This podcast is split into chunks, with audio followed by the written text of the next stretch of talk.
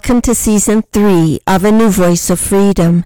The podcasts are taken from the four volumes In Defense of Christianity, written by Ronald Keith Messer.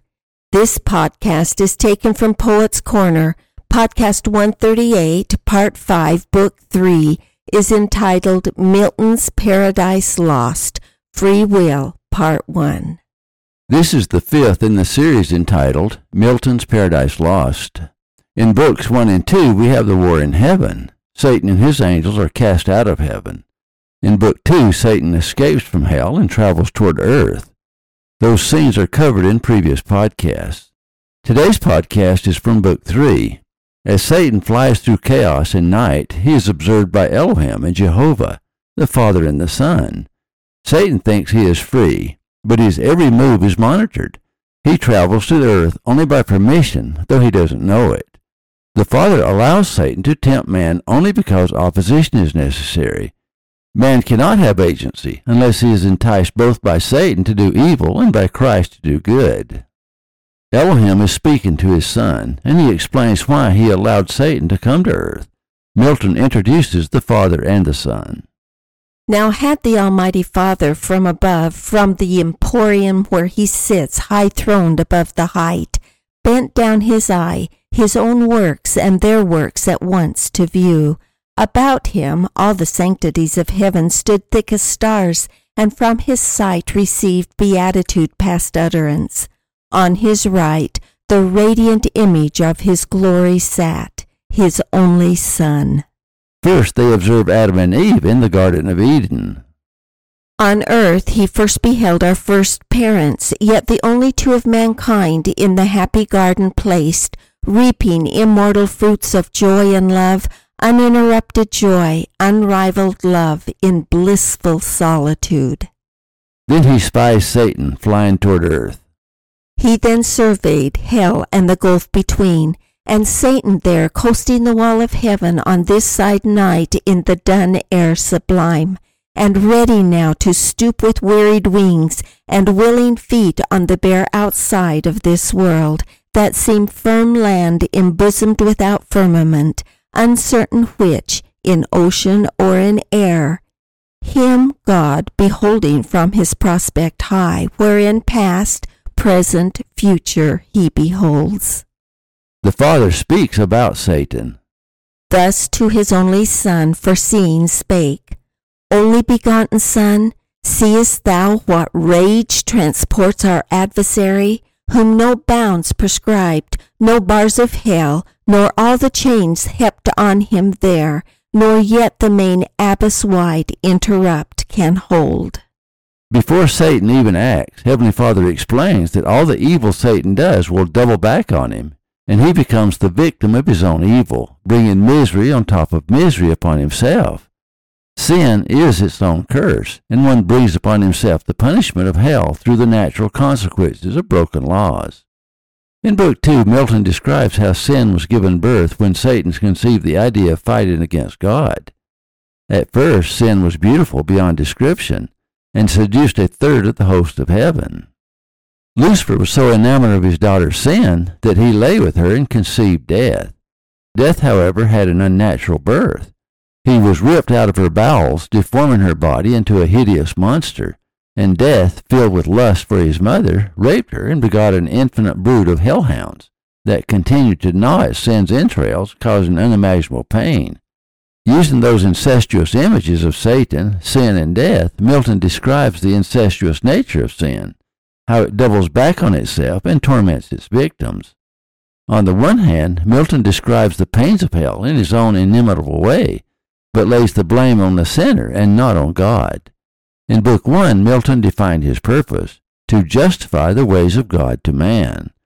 Sin itself creates its own hell.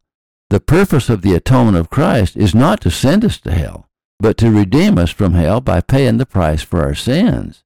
Milton is attacking those who blame God for Satan, sin, death, and hell. He rejects the idea that God wants to punish us for our sins. The father continues, So bent he seems on desperate revenge, that shall rebound upon his own rebellious head. And now, through all restraint broke loose, he wings his way not far off heaven, in the precincts of light directly toward the new created world. The Father explains Satan's purpose. And man there placed with purpose to assay if him by force he can destroy, or worse by some false guile pervert, and shall pervert. The purpose of Satan is to destroy our liberty and through guile pervert our chance of happiness and eternal life with God. Then he explains man's weaknesses. For man will hearken to his glozing lies and easily transgress the sole command, sole pledge of his obedience. According to Milton, we are easily deceived by the wiles of Satan, what Milton calls glozing lies. To gloss means to explain away, to extenuate, or to gloss over.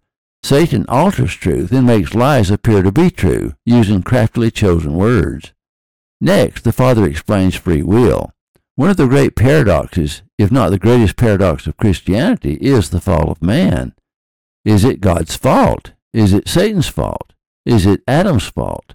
The answer splits Christianity. One paradox is that in the Garden of Eden grows the tree of life and the tree of knowledge of good and evil, both planted by God. Why did God place the tree of knowledge of good and evil along with the tree of life? Without the tree of knowledge of good and evil, man never would have fallen.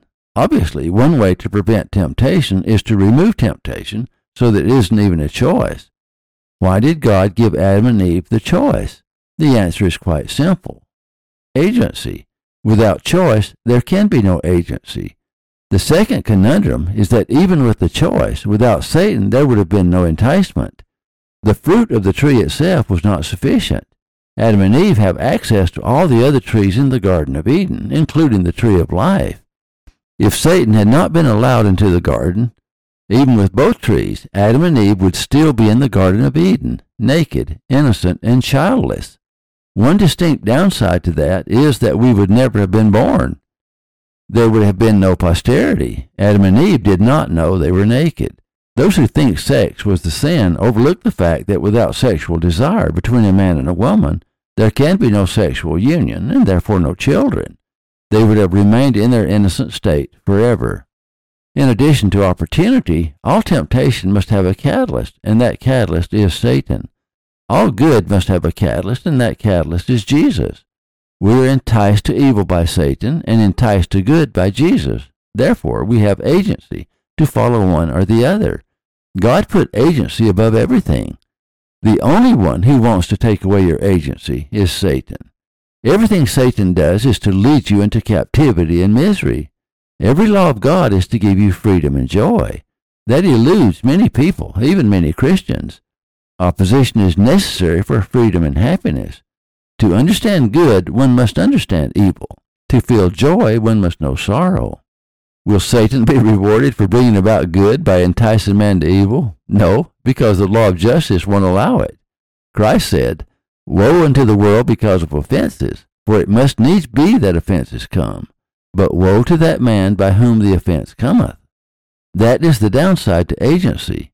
We are held accountable for our own decisions. We are judged by the desires of our heart. Satan may entice us to sin, but he may not force us to sin. We are responsible for our own choices. The war in heaven was over agency. Those who followed Michael wanted free will, freedom, agency, and liberty. The vast majority, two thirds, followed Michael, who led the battle for Christ. A third part followed Lucifer because he offered the easier way. His plan was to take away choices. You see the irony. He simply wouldn't entice us to sin. Therefore, we wouldn't understand what sin was. It is a kind of blackmail. If you don't choose me as the leader, I will lead people to hell. For his blasphemy, he and those who followed him were cast out of heaven, and thus, through his enticements, we have agency. Heavenly Father in Christ knew that. That is why Christ offered to atone for our sins. He thwarted Satan's plan. Satan lost the war in heaven, and he will lose the war on earth. That is already determined.